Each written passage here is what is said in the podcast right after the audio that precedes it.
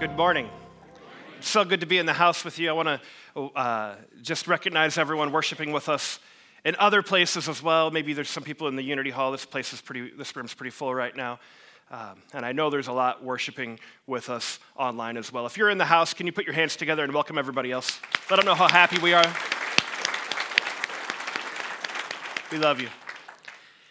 We are in the middle of a series right now called the Sermon on the Mount. This is Jesus' most significant, longest sermon that he ever had done.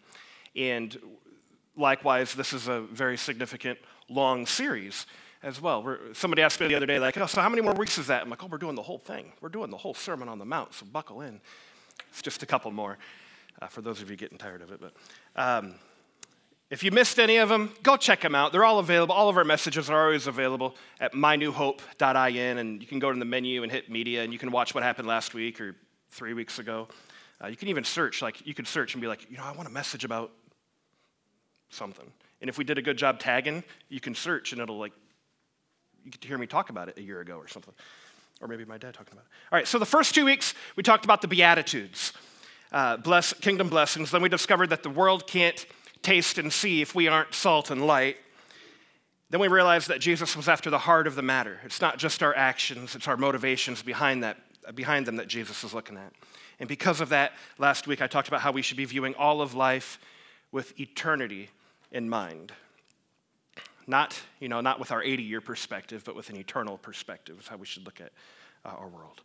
Today, we're going to look at the golden rule do unto others as you wish that they would do unto you. How many, how many did not know that that was in the Bible until I just said it? Anybody like, okay. So you hear about it even when you're a kid, you know, it's not, it's not just a Christian idea, it's a, it's a good guy attitude, you know. People talk about it all the time. This is quoted all over the place. Do you know why it's called the golden rule? Do you know why it's called golden rule? I didn't. Um, in, when was it? About 1800 years ago, the uh, Roman Emperor Alexander Severus he was not a Christian, but he loved this idea so much that he had it inscribed on his bedroom wall in gold. And that's when it became the golden rule. So it's been the golden rule for about 1800, 1800 years. Here's how I'm going to say it. This is the main point for today. Dish what you wish. Just dish what you wish. Dish out what you wish was on your plate. You don't give someone liver and onions if you don't also want liver and onions. If you like liver and onions, okay, maybe you should dish liver and onions. But if you wouldn't want liver and onions dished to you, don't dish it to somebody else. But more than that, if you wish for some chocolate cake, you need to be dishing some chocolate cake. I didn't get any from VBS, by the way. If you, if you dish what you wish, there's multiple connections in the Bible between giving and receiving. It's all over the place. You dish what you wish. You forgive, God forgives you. This just got serious. You know what happens without forgiveness? It's not good. You don't forgive, God doesn't forgive you. This is in the Bible. In fact, Matthew 18 18 takes it further. Jesus says, Truly I tell you, whatever you bind on earth will be bound in heaven, and whatever you loose on earth will be loosed on heaven. Think about what that means.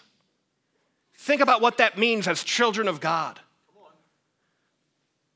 Think about what that means in our partnership with God. Let me read it again, actually. Truly I tell you, whatever you bind on earth will be bound in heaven, and whatever you loose on earth will be loosed in heaven. Turn to the person next to you and say, I think he's getting serious now. Type it in the chat. Getting serious.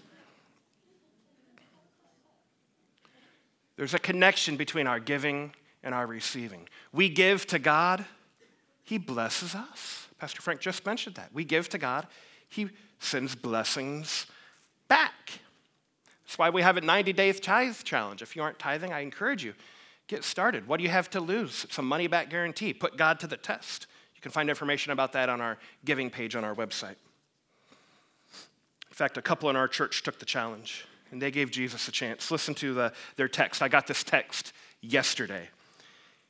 Uh, this couple texted me and said, Recently you preached on tithing. Since then, We've been giving 10% faithfully, and we've seen nothing but blessing after blessing after blessing since then. This was uh, last spring. Another huge example of, of our blessing is this past week, our Jeep had to go in for vehicle maintenance, and they quoted the known repairs at $1,800. Well, when they got in there, they found even more things wrong and said it would be hundreds more to fix it. And they fixed all of it, and we still walked out paying less than $2,000. It was just amazing to see his work. On top of that, we then got a huge financial blessing this week that wasn't expected at all. Look at Jesus go. Look at Jesus go. Get, they, they dished what they wished. There's a connection between our giving and our receiving. And we're actually practicing this as a church as well. It's not just a practice for individuals, our church is practicing it as well. We are launching a South Auburn location. And we are so excited that this is on track now. We had a couple hiccups the hiccups are hicked up, and we're moving. I can make up words, you know what I'm saying. As long as you understand, it's all right. So, so we've, got, we've got all the hicked up, and, and we're, we're moving, and we're excited to be progressing with that. Um, and we're going to have to do some fundraising. It's pretty significant fundraising to improve the property there. We don't feel it's, qu- it's quite ready for us to move in and start church services. So we are going to be doing some significant fundraising in the coming weeks. We've actually been given a $15,000 grant. Just, uh, but it's not come yet. The check hasn't been written, but I think that's pretty cool. We have, uh, we have a $15,000 grant that's been approved, but it's matching. It's matching, so we need to match it.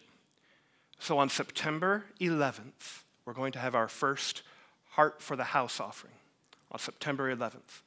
And between now and then, I want to ask you and your spouse to start talking to each other. This is above and beyond the tithe. This isn't your tithe. What would God have you give towards launching into the South Auburn location? We need to do some, some pretty serious um, uh, remodeling out there. What would God have you? Maybe, maybe you make it, maybe you, you tell God, you know, if you bring something in that I'm not expecting, I'm just going to give that straight to you. I'm going to give that straight, straight to this. Start praying about that. Start thinking about it. Yeah, I don't, I'm not trying to twist your arm, right? Like, let God tell you. Let God tell you what He wants you to give on September 11th and our Heart for the House offering. We have a lot to raise. And I wish that somebody comes along and just hands us a massive check. That would be cool. Right? Like, I, I wish that. And so we're going to dish that. Dish what you wish. We're planting seed. I said this, I started this, this little bit saying that this isn't just a principle for people, this is a principle for the church. This is a principle for the church as well. And so we know we have a lot to raise. And we want to plant seed into another church that's launching. Uh, Courtney and Marilyn Kerner here. Would you stand up real quick? This is Courtney and Marilyn Kerner. They're going to be uh, starting the Refuge Community Church in Butler, and we are so proud of them. And our board of directors met this week, and we're going to be given a su- substantial check to as seed into them and into the ministry that's going to happen in Butler. And that seed, we expect God to do amazing things in Butler. Can we give the Lord a praise for the Kerners? Thank you see that seed. We're, we're, we're doing what the very thing I'm, I'm preaching. Our church is doing it. We're planting seed. We're dishing what we're wishing. We're dishing what we're wishing. This concept of dishing what we're wishing is the overall theme of the first 12 verses of Matthew 7. Dish what you wish. So let's look at the first seven verses of Matthew 7. If you're in Matthew 7, say, mm hmm. Okay, thanks for those of you that weren't and you said it anyway. It just makes me feel good. Because you, you, just said that because you know it's going to be on the screen. So let's go ahead and help those people out. Go ahead and put it up. Matthew chapter 7. Jesus says, Do not judge, or you too will be judged. For in the same way you judge others, you'll be judged. And with the measure you use it, it will be measured to you. Why do you look at the speck of sawdust? You know, what was Jesus' occupation? His father, uh, his earthly father, Joseph, was a carpenter. So he's using what he's got. in his ministry. Use what you got in your ministry. So, Carpenter Jesus says, Why do you look at the speck of sawdust in your brother's eye and pay, pay no attention to the plank in your own eye? Can you imagine a guy walking around with a big plank sticking out of his eyeball? How can you say to your brother, Let me take that speck out of your eye, when all the time there's a plank in your own? You hypocrite. It's the only time in Matthew Jesus calls his disciples hypocrites. You hypocrite. First take the plank out of your own eye, and then you'll see clearly to remove the speck from your brother's eye.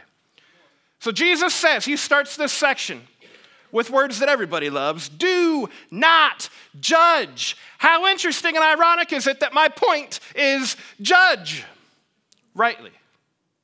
Judge rightly. I'm not contradicting Jesus. I want to just take a minute to un- unpack what he meant when he said, do not judge. Many have taken this passage to mean that we should have, we, sh- we, should, never, we should never judge anything. We should never judge. We shouldn't, um, we shouldn't make a, an evaluative statement. That's not at all what this says. Have you heard that? Like, like it sure would be better if the whole, if everyone just wouldn't judge. Just, we don't need to judge anybody. Just, just let us be happy. You know what? Why? Who are, who are you to say that what I'm doing isn't okay? Just, just let me, I'm not hurting you. It's fine. And it sounds, if you're not reading the context, it sounds like Jesus is saying, Shame on you. Do not judge. But that's not even a little bit what he's saying. It sounds really peaceful, harmonious, oh, it would be good if we were all just really happy all the time and nobody judged anybody and we're just good with whatever. If we're good with whatever, then there's no such thing as sin. We can't be good with whatever. Just, just keep an open mind, Pastor Adam. Okay, I want to keep an open mind. I want to be tolerant, but I, want to keep, I don't want to keep my mind so open that my brain falls out.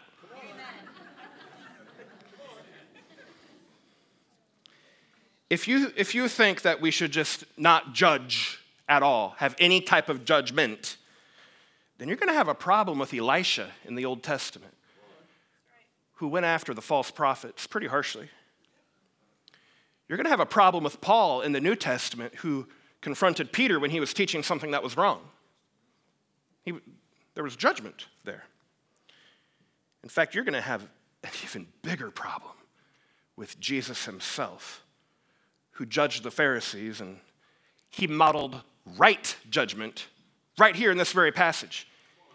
He didn't say, leave the speck of sawdust there. He says, get the speck out, get the plank out, and then get the speck out. You still have to have judgment to know that that's a speck. Jesus is telling us to judge rightly. To judge rightly. He's not speaking against making an evaluation or having judgment. We should have judgment. We should have discernment. Jesus is speaking against being judgmental. You get the difference. We shouldn't live judgmentally. In fact, there's three Greek words that often get translated judge. Different words in Greek, one word in English. There's anakrino, which means to examine. Anakrino is to examine. So, like, like if you have two bowls of white, fluffy stuff, white, white little specks, and it's one salt, one sugar, and you just hand it to me, they look pretty similar. You know, some of you have mixed those up when you're making cookies. They, if you're not pulling it out of the container, you might make a boo boo. So if, if you give me two, two bowls, one with sugar and one with salt, and you say, which one's salt? I'm going to have to anakrino it. I'm going to have to judge. I'm going to have to examine. Well, let me, let me examine this. Mm, that salt now I'm judging it as salt. That is salt, that's diakrino. I'm making an evaluation. So I, I anakrino whether or not it's salt. I diakrino, that salt, because it tastes, hmm, that one's sugar. Oh, I see. I diakrino it as sugar. And then krino is the word that Jesus used. Do not krino. Krino is to distinguish, to make an evaluation so it would be, woo, I, I diakrino. I'm sorry, I, th- that, that is, that is, I krino that as salt, and you put salt in the cookies, you idiot. I can't even make toast myself, but you stupid. That would be krino. In the context of what Jesus is saying, it's judgment that's very harsh, that belittles somebody, that, um, that would try to control them. See, I should, anakrino, examine. If there's something that's happening in the world around me, if people start doing something new or, or friends are going to a movie, I'm gonna anakrino. I'm gonna examine. Is that movie okay for the presence of God to go see? Because he's gonna go with me. I'm gonna examine that. I'm gonna anakrino that. I'm gonna judge it. I'm gonna examine if this is right.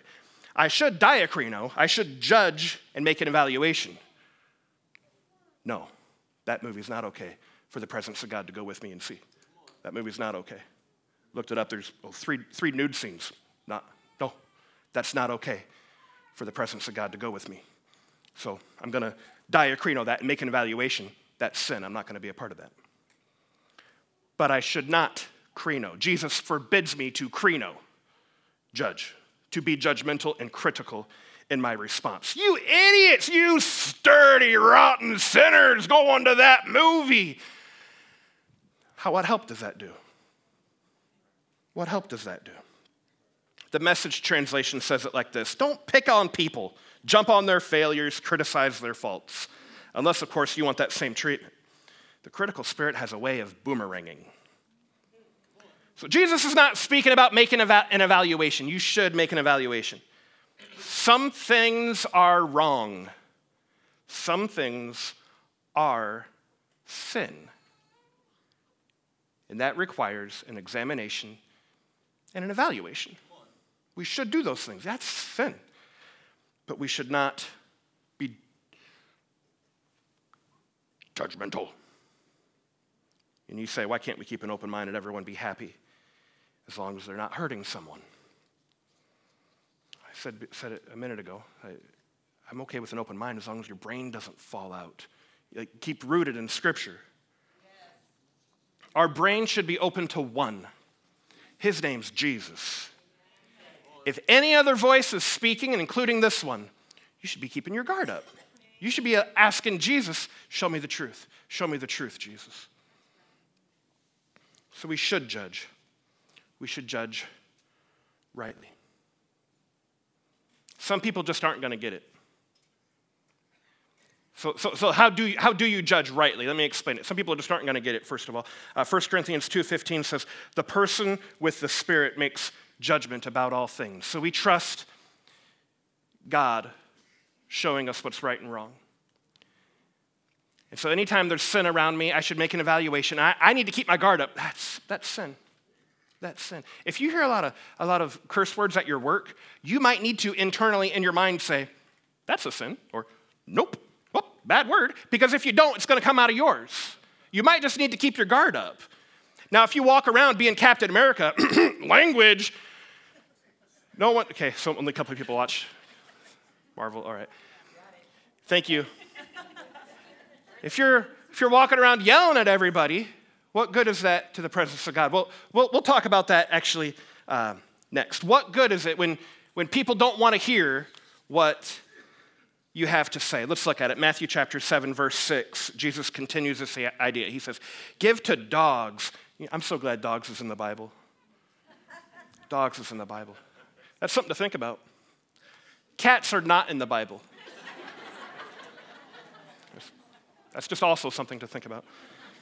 You don't need to tell me, you don't need to remind me that dogs are always mentioned in the Bible in negative light. I know, it's, just, it's okay. We don't need to talk about that. Do not give dogs what is sacred. So that, that would imply like the, like the meat that they would be um, sacrificing on the altar. Don't give that, that sacred meat, to the dogs. Do not throw your pearls to pigs. Don't throw what's really important to you to pigs. If you do, they may trample them under their feet and turn and tear you to pieces. So pigs would just trample over pearls, not knowing that they're pearls. They're just going to waddle in their filth. And dogs may just turn around and bite you.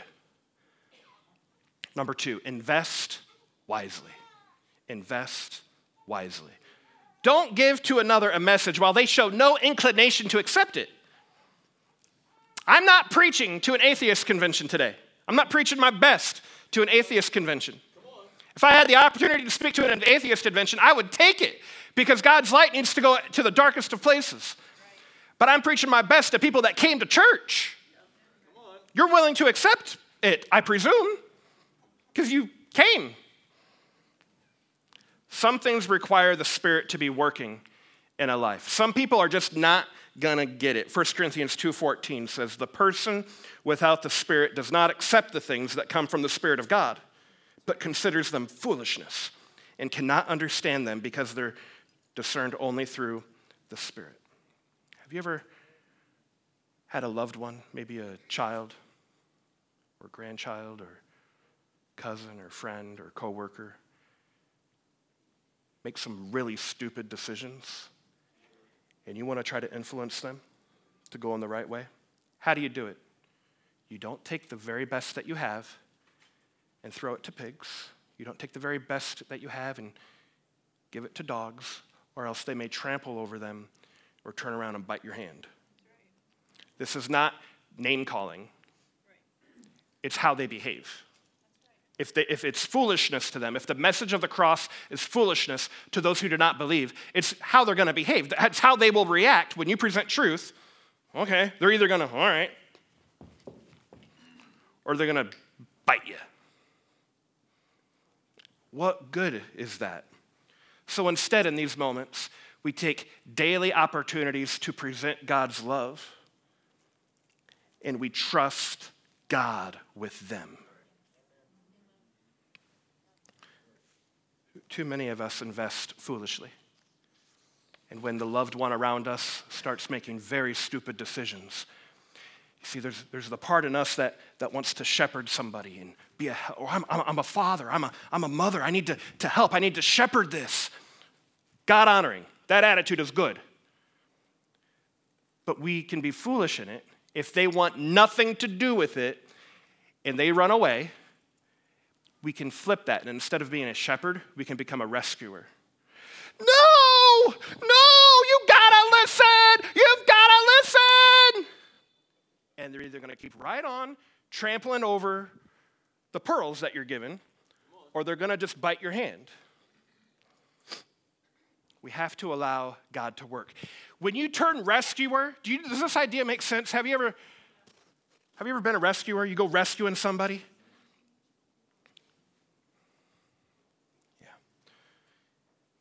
When you do that,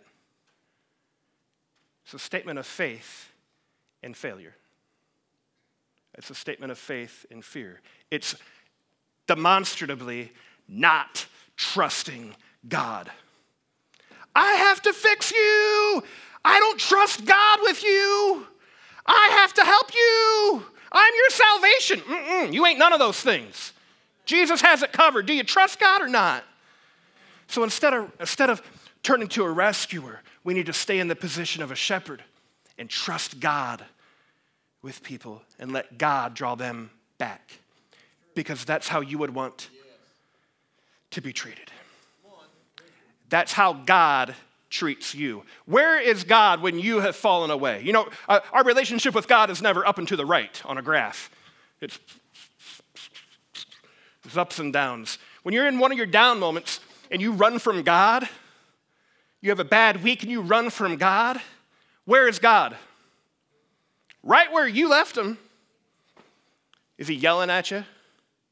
Is he slapping you? No, he might try to get your attention but he's right where you left him. Steadfast, faithful, waiting for you to turn around and say, okay, can you be that person? Can you represent God to the foolish people around you? Invest wisely. Be right where they left you. Keep loving. I have a, I have a friend a long time ago who, who uh, he's done a lot, made a lot of mistakes. And uh, about a year, a year or two ago, he reached back out and was like, Adam, I'm ready to give my life to the Lord. I prayed with him. He received God and then stopped texting me back. It was gone. I texted him a few times, nothing. Like, okay, he's out being dumb again. And every six months or so, I just send him a text. Hey, let me know if you ever want to talk. Crickets, nothing. I'm just waiting. I trust God with him. I don't have to go pull him out of his house and have an intervention. I, am trusting God with him. So invest in other people wisely in such a way that you can be the witness of Jesus Christ. Because if you turn into a rescuer, your shininess gets really dull. All right, here's number three look regularly. Look regularly. Jesus teaches, Ask and it will be given to you, seek and you will find, knock and the door will be open to you. Sweet! For everyone who asks receives, the one who seeks finds, and the one who knocks, the door will be opened. Let me unpack this. Ask, seek, knock. I think most of us, if not all of us, have heard this verse before. Ask and you shall receive. I think that's, that's probably most of us. So let me unpack this. This is not a blank check for prayer. I've prayed for something before, and God has told me no. So, not every time I ever pray anything do I receive it. Sometimes there's, there's a no. In fact, Jesus assumes that he remembers what he said 30 seconds ago in Matthew chapter 6. When you pray, pray, thy will be done. He literally just said it. In fact, James chapter 4 says, You don't have because you ask not. So we should be asking God. You don't have it because you haven't asked.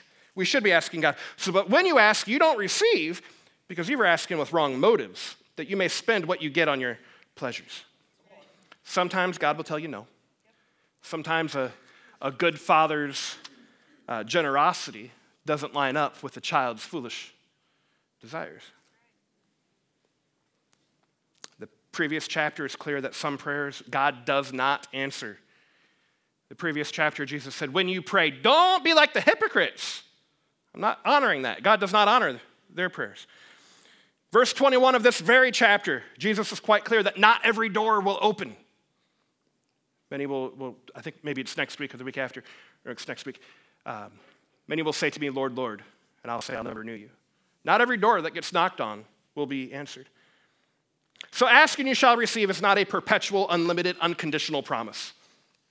That idea is just not supported by Scripture. So, what's this mean? Scripture is very clear. We should be asking, it's the attitude that we should be having. Be asking, be seeking, be knocking. Keep on asking, keep on seeking, keep on knocking. In Luke 18, Jesus tells the story, a parable, uh, to help us understand that we should always keep praying and never give up. And at the very end of that, of that section, he says, um, uh, When the Son of Man comes, will he find faith on the earth? It's not, the, the magic isn't in the ask, the magic is in our asking, our attitude of looking up. This is where my help comes from, my attitude is looking up. Proverbs 25 2, 25 2 says, It's the glory of God to conceal a matter. To search out the matter is the glory of kings. Why do we search out? This connects to the golden rule. Why do we search out a matter? Why do we want to look up and receive? We want to look up and receive so we can give. We're blessed to be a blessing. So we're going to do unto others the things that God wants done in their life. So why do we look up? Because we are his children. Jesus continues his sermon. He said in verse 9, he says, Which of you, if your son asks for bread, will give him a stone? Or if he asks for a fish, will give him a snake? So in that time, bread was often baked in, in small little loaves that could have been, from a distance, could have been, uh, it could look like a, like, a, like a rock, like a big rock. And there was some fish like catfish or eels that easily could have been mistaken for a snake. Why would a father give something useless or dangerous to his children? No father would ever do that. If you then, though you're evil, know how to give good gifts to your children, how much more will your Father in heaven give good gifts to those who ask him? Here's number four receive childly. Receive childly. That means like a child, if you didn't know. I thought I made up the word. I didn't actually. It's really a word. Look it up. God wants to bless us. God wants to bless his children. So we should receive like children. But again, it's not a blank check. God's going to give me everything. Yay! It's not, it's not a blank check. It's not a blank check. You know what a good gift is sometimes? A punishment. I wasn't thankful at, at the moment, but today I look back at the punishments my parents gave me as a child. I'm thankful for them. Those were good gifts. There was a couple swats on my behind that were good gifts to me. I didn't feel like it, but I'm thankful for it today. You know what I'm saying? But He wants to bless us, He wants to give us good gifts. And we need to receive the blessings from God childly. I don't mean like a baby, I don't even mean like a child. I mean like an heir. Receive airly. That is a made up word. That's not a word. That's why I didn't use it. But we should receive like an heir. Galatians, I'm coming. Galatians chapter 4, verse 1. What I'm saying is that as long as an heir is under age, he's no different from a slave. Although, read it with me, he owns the whole estate. Jump down to verse 6. Because you're his sons and daughters, God sent the Spirit of his Son into our hearts, the Spirit who calls out, Abba, Father. So you're no longer a slave, but God's child. Yes. And since you're his child, God has also made you an heir. When you see yourself as a child of God, you're gonna see yourself as an heir. Yes. Heirs th- see the world through the eyes of their father. They take on the, a characteristic of, of seeing the world as an owner operator. You know, if I if I go to some other church or, or just some other store, I'm less likely to bend over and pick up trash on the floor. I have no stake into that. You know, it's, it's kind of the, the fun, the, the, fun of renting a car. You ever rented a car? And you're like, well, I can beat on a little bit. Have fun with acceleration. Am I the only person that's ever? No, I've seen some guys smiling. They're like, yeah, I know. I know. It's not your car. Hey, guys, if you're an heir, then you look at the kingdom of God and you look at the church that you're a part of as an owner operator. That's your car. Yes. You see something on the floor? God let you see it. What do you think you're supposed to do with it? Pick it up. Pick that sucker up. Put it in the trash. This is your house. You see a problem? Fix it. Why do you think God let you see it? Be an owner operator because you're an heir. You own the whole estate, right? In the kingdom of God, as children, we own the estate of the kingdom of God. We're a part of this. We're co heirs with Christ, according to the Bible. So if God lets you see something, do something with it walk as an heir. Yes. You know, if I'm walking around Microsoft and I see somebody's, somebody's name badge that says anything Gates, I'm going to go, oh. Because that's Bill's kid. You're walking around with Son of God. Walk around. Walk around like that. Adam Deal, Son of God. No big deal. There's a problem in the world. God wants to handle this. God wants his peace to be here. There's a problem at your job. Oh, I'm going to hide. Uh uh-uh. uh. Not the children of God. Stand up. Stand up. Walk into it. Bring light to the dark place. You're an heir. When you see yourself as a child of God, you'll do that. So, who's going to receive the forgiveness that God dishes out? Who's going to receive the forgiveness that God dishes out? His kids who dish out forgiveness because that's what heirs do. They represent their father. They dish out forgiveness and they receive it from God. Who's going to receive the financial blessings that God dishes out? His kids who dish out generosity because that's what heirs do, representing their father. I dare you to outgive God. I'm going to spend the rest of my life trying to do it. Who's going to receive encouragement? His kids who show love when given the opportunity because an heir will represent his father. This is about our relationship and partnership with God. It's such a big deal. And Jesus finishes his, this section in Matthew chapter 7, verse 12, and he says, So in everything, do to others what you would have them do to you. For this sums up the law and the prophets. Here's number five do good continually. Do good continually. Jesus blew minds when he said this. You've heard it a hundred times since you were a little kid, but when he said this, do unto others as you wish they would do unto you, it blew minds. You see, there had been a lot of people, a lot of philosophers and, and thinkers before Jesus who said something very similar, but it was always in the negative. Don't do to other people what you don't wish they would do to you. which is really a low bar. That just means don't hurt people. That's all that, that means. Just, just don't hurt anybody. Don't cause pain. Don't do to others the things that you don't wish they would do unto you. Can we stand together? The band's going to come up. See, many people said, don't do to others the things that you don't wish they would do unto you. But if that's, if that's the standard, then all we have to do is not hurt somebody. Just don't cause pain. You're good. But is that what you wish would be into your life? To be ignored? You realize that's the only way that you'll never have any pain? The only way you'll ever have no pain is to never talk to someone, to never connect with anyone, to be ignored would be to not be hurt. So you're going to get hurt from time to time. You're just not alone. Jesus makes this command so much further. He's not saying, don't hurt anybody. He's saying, all the good that you want done in your life, do it and keep right on doing it. However, you want to be treated, be treating everybody else that way. And that's perpetual. It, you will never succeed in this until the day you die. It's, it's, it's not like, oh, mission accomplished, did the golden rule. Nah, you live it the rest of your life. You keep dishing out what you're wishing. Dish what you wish. Do you want to be mentored? Mentor. You want to be a friend? You, you, you need a friend? Be one. You wish for a husband or a wife? Be the person that they would want. You want to be encouraged? Start encouraging someone.